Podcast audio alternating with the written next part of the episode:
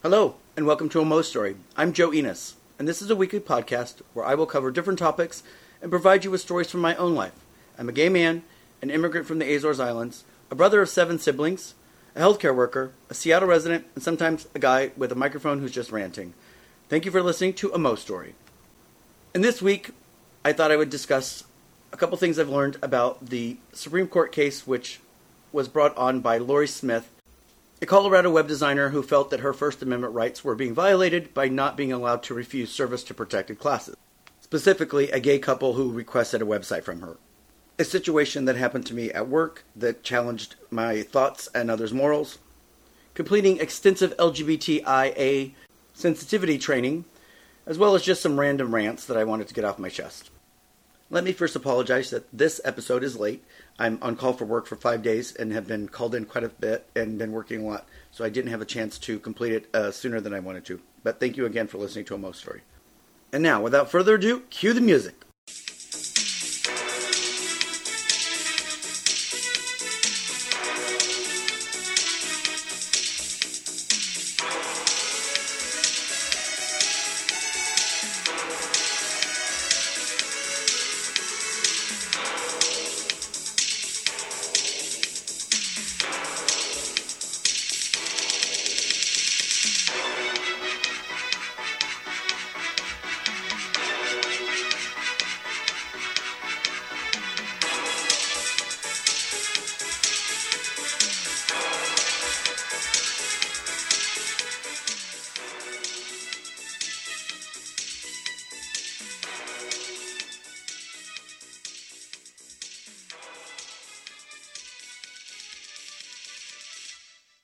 Oh, Lorie Smith, Lorie Smith. Poor little pathetic Lorie Smith. You may remember her as our poor web designer who had different views about marriage and felt that Colorado and the United States was hindering her ability to have freedom of speech to deny a gay couple the right to have her create their website. Now, in previous episodes, I said that I thought maybe Lorie had had a boyfriend who left her because she was a little dumpy, you know, annoying and he just wanted to fuck her and she probably wanted to talk about God or that her gays didn't like her. I'm now going to say Lorie fucking has no life and she's a big stupid loser. A small town girl who just needed attention and she found the perfect law firm to help exploit her. And she's not a bigot, she claims. She does all kinds of work with all kinds of people, including those in the LGBT community. Just take a listen to Lorie here on Next News 9 in Denver. Today's next conversation is with Lorie Smith, owner of 303 Creative, and her attorney, Kellie Fiedorek, senior counsel at Alliance Defending Freedom. They're fresh off their 6 3 victory before the Supreme Court last week, in which the justices held that Lorie Smith cannot be compelled by Colorado's anti discrimination law to create wedding websites for same sex couples. Thank you very much for your time. Appreciate it. Thank you for having us. So it has been just shy of a week since the Supreme Court ruled in your favor. And my question is have you had the opportunity to exercise your right under that ruling to say no to a same sex couple that's coming to you for a wedding website?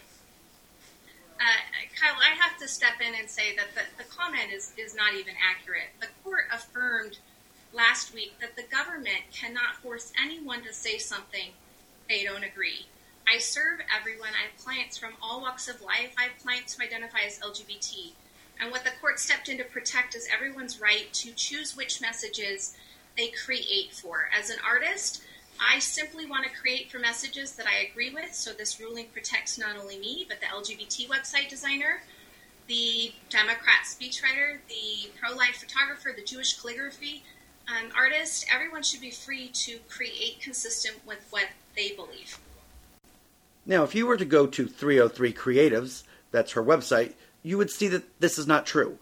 Every website, graphic, logo that she's created are all specific to Christian based organizations or other organizations which she made up.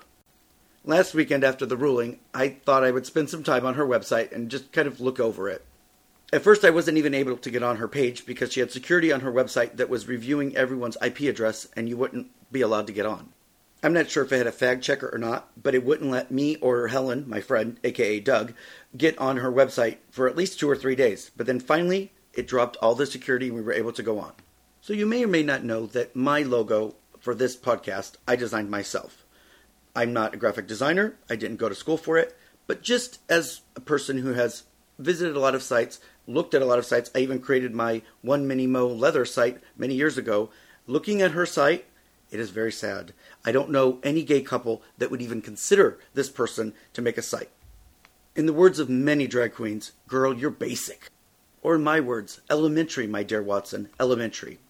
The themes are elementary. They're stock photos. They're not even centered correctly.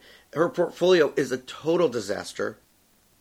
This journalist from Next Nine Denver does an amazing job interviewing her and questioning her about her work. So I, I, take that to mean that you have, have not had anybody come in for a service that you have felt that you couldn't ethically perform. I have had many requests for same sex wedding websites. I am looking forward to creating consistent with what I believe, and I've wanted that for seven long years now, while the state of Colorado has coerced and compelled my speech. So I'm certainly looking forward to this next chapter and being able to create consistently with my beliefs, and I want that for each and every person. I want to make sure that we're just clear on one thing. You're talking about the state coercing and compelling your speech. Were you coerced or compelled to create any speech that you didn't agree with, or was this simply a preemptive challenge that you didn't want to be in the future? For the last seven years, I have remained silenced and censored by my home state of Colorado and forced to create messages that go against the core of who I am. The state said if you create messages uh, celebrating your belief on marriage between a man and a woman, that I would have to set those beliefs aside to create and celebrate speech, pure speech that the court agrees to, celebrating a view of marriage that I don't agree with. This is compelled speech, and I remained censored and silenced until the Supreme Court weighed in, and they did exactly that. This is not just a victory for me, this is a victory for each and every American. Nobody should be forced to create speech that goes against what they believe. What the Supreme Court did say was that because her work is deemed expressive, that she does not have to create for something she doesn't believe in because if it is expressive, she wouldn't be able to express exactly what the client would want, which I actually kind of agree with. But there's so many more issues here that have nothing to do with her freedom of speech or her expressiveness in her work as a graphic designer. Let's talk about the fact that every time she talks about her freedom of speech, she has to list a culture or a group or someone that she believes is under her or that has no rights and that she is now helping. Bullshit. That is just her trying to align herself with all of this other bullshit about how she's so open and willing to support people in any way, just not when it comes to the marriage, the message of marriage. And you heard her, she works with lots of LGBTQ people. Though her website doesn't seem to reflect that, but she claims she does. Now let's talk about other things that Lorie claims she does. One, the fact that she purged herself at a lower court in Colorado and in front of the Supreme Court, making up a fake gay couple who doesn't exist. The Associated Press contacted Stewart, the man she has listed who wanted the gay website for his wedding. He himself, a graphic artist, didn't even know who Lorie was, didn't understand why his name was listed on this case, as he lives in Portland, Oregon, is married to a woman for 15 years, and has a child, and has done tons of work, according to his website, with LGBTQ and supports the right of everyone to be married to who they want. I hope that Stewart decides to sue her for defamation of character. According to Lorie's very own Twitter, 303 Creatives LLC, I never understand why my hatred for others created such hatred for me. All I did was make up a fake request for my website and pursued it all the way to the Supreme Court. In another one of Lorie's tweets, she writes, I take offense to that. I made up the underlying facts of my Supreme Court case fair and square. Another tweeter wrote her a message stating that they believed she was a perjurer, and she replied back, how I made up the facts of my Supreme Court case and still won. Thank you for your support. I refuse services based entirely on protected traits. I disagree with even Jesus, who said, Love your neighbor.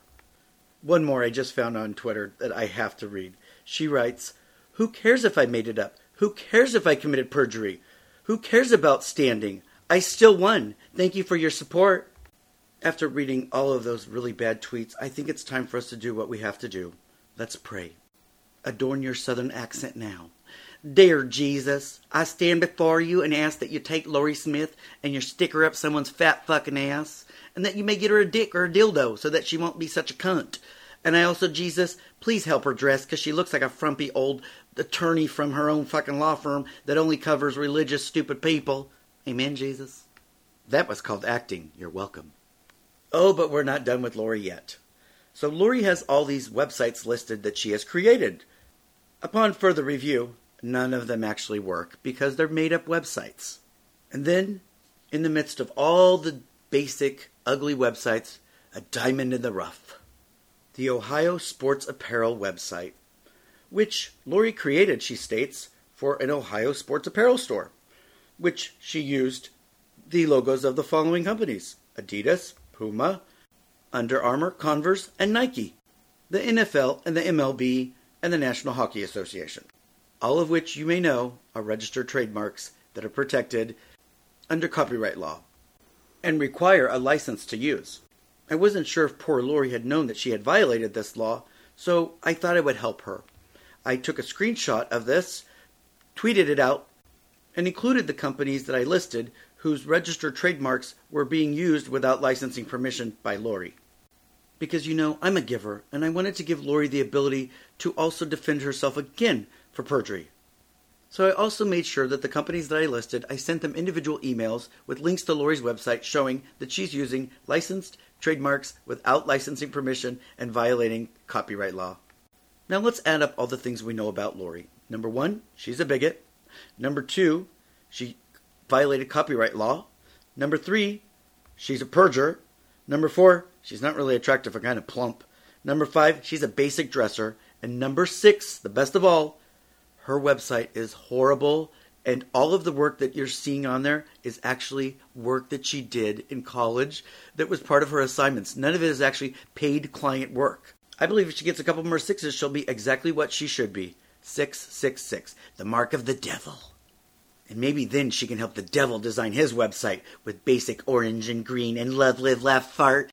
Ah, such a Christian message. Coming soon to an evangelist church near you.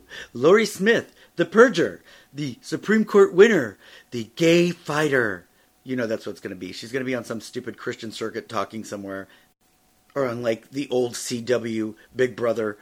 Where are they now? You know, with the people from like different strokes or or Betty Loren-Maltese, the ex Cicero mayor who stole money, or the black man who was in the Shirley Temple Black video when she was two. Or better yet, Hugh Grant's hooker, Divine Brown. Lorie's a big shining star. You never know. She might be in a John Waters film eating dog shit. Well, let's just hope she's just eating dog shit.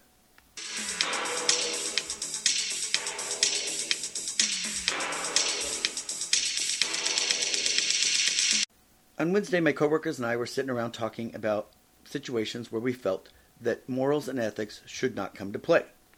I told them of a story that happened to me.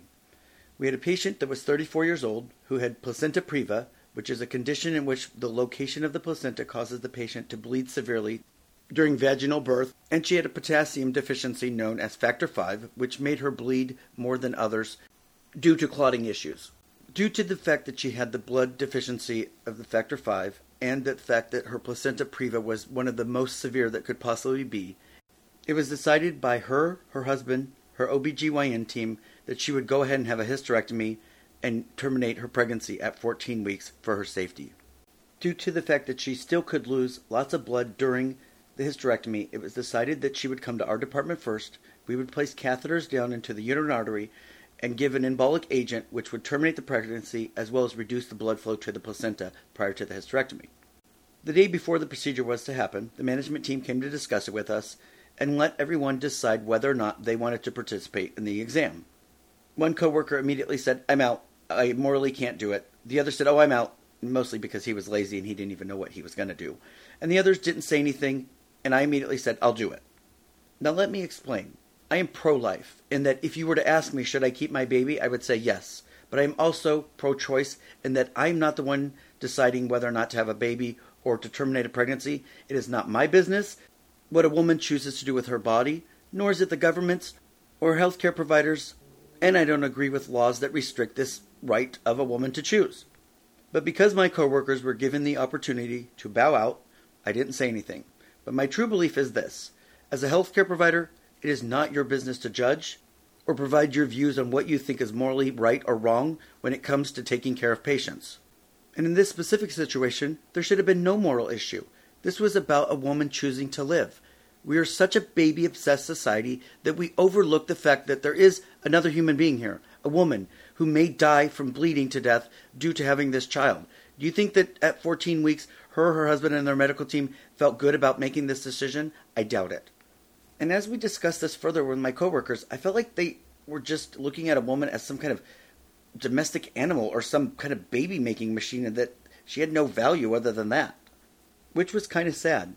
But honestly, if they had not been given the choice to bow out, I think that they all should have been fired if they refused. I know you're thinking that's probably an extreme view, but think of it this way. What if a pharmacist refused to distribute HIV medications because they don't believe in gays? Or PrEP? Or birth control? What if a doctor would not do an emergency C section on a patient because they were of a different color or race? This is a very slippery slope. And as healthcare providers, we have to be very careful that we don't put in our own morals and values onto our patients and we do what we say we're going to do, which is take care of them. It's good to remember that morals are just that a belief. And not everyone's beliefs are the exact same, so keep your morals to yourself.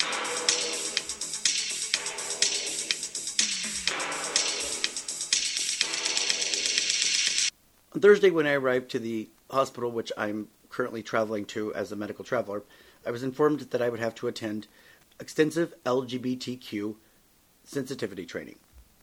In a hospital auditorium with about 70 people, the presenter introduced herself and gave us her pronouns, which were they and he. I immediately had fucked up and called her she, and so I felt like an idiot. But truthfully, I was kind of excited because I wanted to get the true definitions and understand exactly what trans people were dealing with, the individual specific sensitivities around it, and understanding why pronouns are so important. The presentation started with explaining that this is a very difficult conversation for people, and that also it was very important that we understand that in this forum we would all be able to ask questions and feel safe and not be judged for the questions that we ask. First up was gender identity, which explains what gender you are going by at this time. Gender identity can change and is very fluid for some people. Next was gender expressiveness, which is what you outwardly show to those around you, which could be male, female, or non binary, and also could be very fluid. An example she gave I am a female, she said, but I use male as my gender expression. Now, to not be transphobic, I want to state this clearly. I'm not transphobic, but I do have a hard time with some of these principles. She was dressed as a woman and she was telling us that she uses her expression as a man. So that is why I was confused and kept calling her she. And I get it's only clothes, makeup, hairstyles, and things like that, but it's very difficult when you're telling me that your expression is a man, but your gender is a female, and you're dressed like a female. And also that at any point this could all change because it's fluid for some people. I'm just going to refer to her as the presenter because I'm afraid that I'm going to continue to call her she, and she actually, her pronoun is he, and for some reason in my head I can't get it right. The presenter then talked about how if you do not appropriately identify them by the pronoun that they want, you are essentially possibly outing them, which could be a HIPAA violation. I immediately asked, How is using the wrong pronoun outing somebody? She stated that maybe the people in the waiting room wouldn't know that they were trans, and now you just outed them as trans. I understand that partly, but I want to say that if I was gendered as a male today, and I decided that I wanted to express myself as a female, you would definitely know that I was trans, regardless if someone said the wrong pronoun or not. I don't have feminine like characteristics. I have a beard.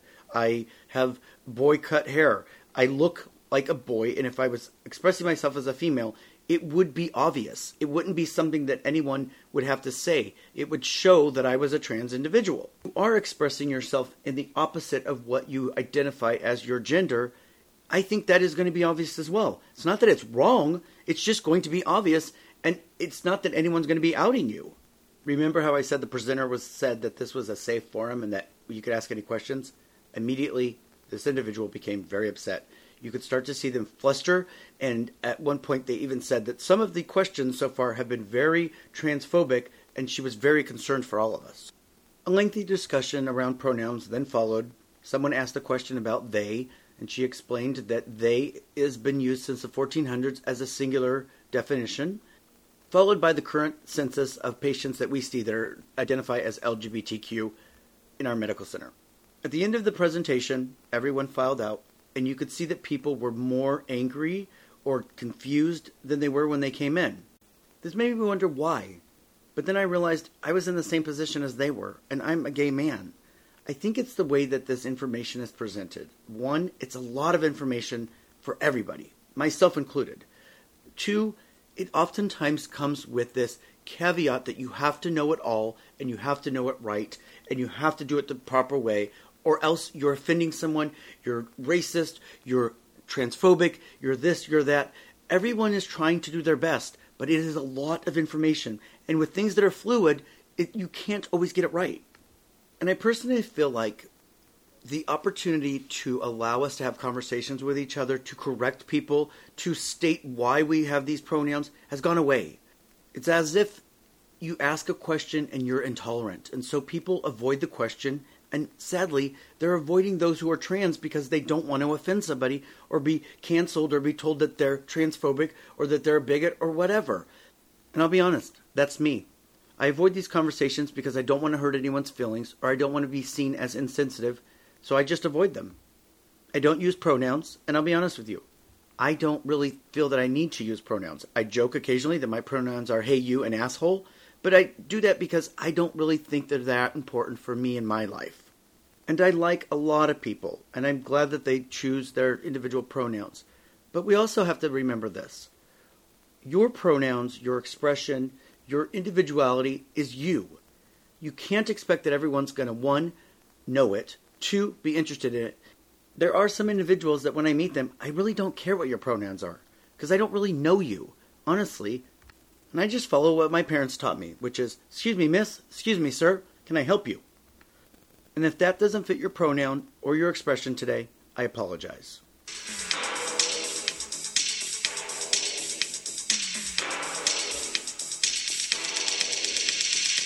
And finally, time for me to rant. I know what you're thinking, you little bitches. What was I doing before? All right, well, maybe it kind of all is a rant. But now I'm going to specifically rant, okay? When my friend Jay and I went to Pride, I noticed two new themes one an old and one a new. Boys wearing those earrings like George Michael used to wear in his videos the little cross that dangles, or the little piece that clips on the bottom of the ear and then up at the top with the little chain. Oh my god, stop, please, I can't handle it. That's the old. The new is glitter. And if you know me, I fucking hate glitter. I can't stand it. I have a no glitter policy. I think I've even trained the dog to bite you if you have glitter. Glitter's other name is stripper herpes. Does no one understand this? And boys, men, you shouldn't be wearing it on your face, on your hair, anywhere. It's disgusting. It's annoying. Whatever happened to the Marlboro Man? I don't think he had a little dangly earring or glitter. I miss him. That's what I mean. I like men who are men. And yeah, you could have some feminine like features or even expression of some sort if you want, but this is too much. The earring I can handle, barely, but the glitter is the fucking worst. Oh, and don't even get me started on painted fingernails. Give me a guy who just worked outside with dirty fingernails, you know, maybe a couple weird eyebrows. I'm all for it. Glitter? No. Painted fingernails? No. Dangly earrings? You might have to take it off so we can fuck. But otherwise, no. I just want a man who is a basic man. The other part of this rant is the gay websites or apps that have now decided that you can't choose by race or by individuals that you don't want to see and that you have to see everyone because they deem it's racist. Like I just previously said, I like men. I would love to date the Marlboro Man, minus you know all the smell of his cigarettes, but still. Anywho, I like men who are men. I like African American men. I like white men. I like Latin men. I like some Asian men. But it doesn't mean that I'm racist if I choose to look specifically for the type of man in my head that I like. This person has been wired in my head since I was a child. It's what I'm sexually attracted to. It doesn't mean that I'm racist. Everybody has a preference and everybody has a like. Would you rather I lie and say that I do like somebody when I don't? I mean, that seems worse and seems way more racist than if you were to tell the truth and say, I'm sorry, you're not an individual that I'm interested in. Good luck. But specifically, Scruff has decided that if you do do that, you're a racist, which I don't agree with, and I think is stupid because it doesn't make any sense. You're going to make people look at people that they're not interested in, and it doesn't change who they're sexually attracted to. All right, you're off the hook. I'll get off my soapbox now. I want to again thank everyone for listening. I apologize for the clicks. My MacBook is starting to die, and I have a new one on order, which will help to reduce all those clicks. The little mouse feature is starting to get stiff, and as I click it, the microphone is picking it up, so I apologize. This is a Mo story. Please review, subscribe, and we'll see you next week with a new episode. And I want to thank everyone who's been listening. To date, I'm up to 155 uh, downloads, which I think is so amazing, and I want to thank you all so much.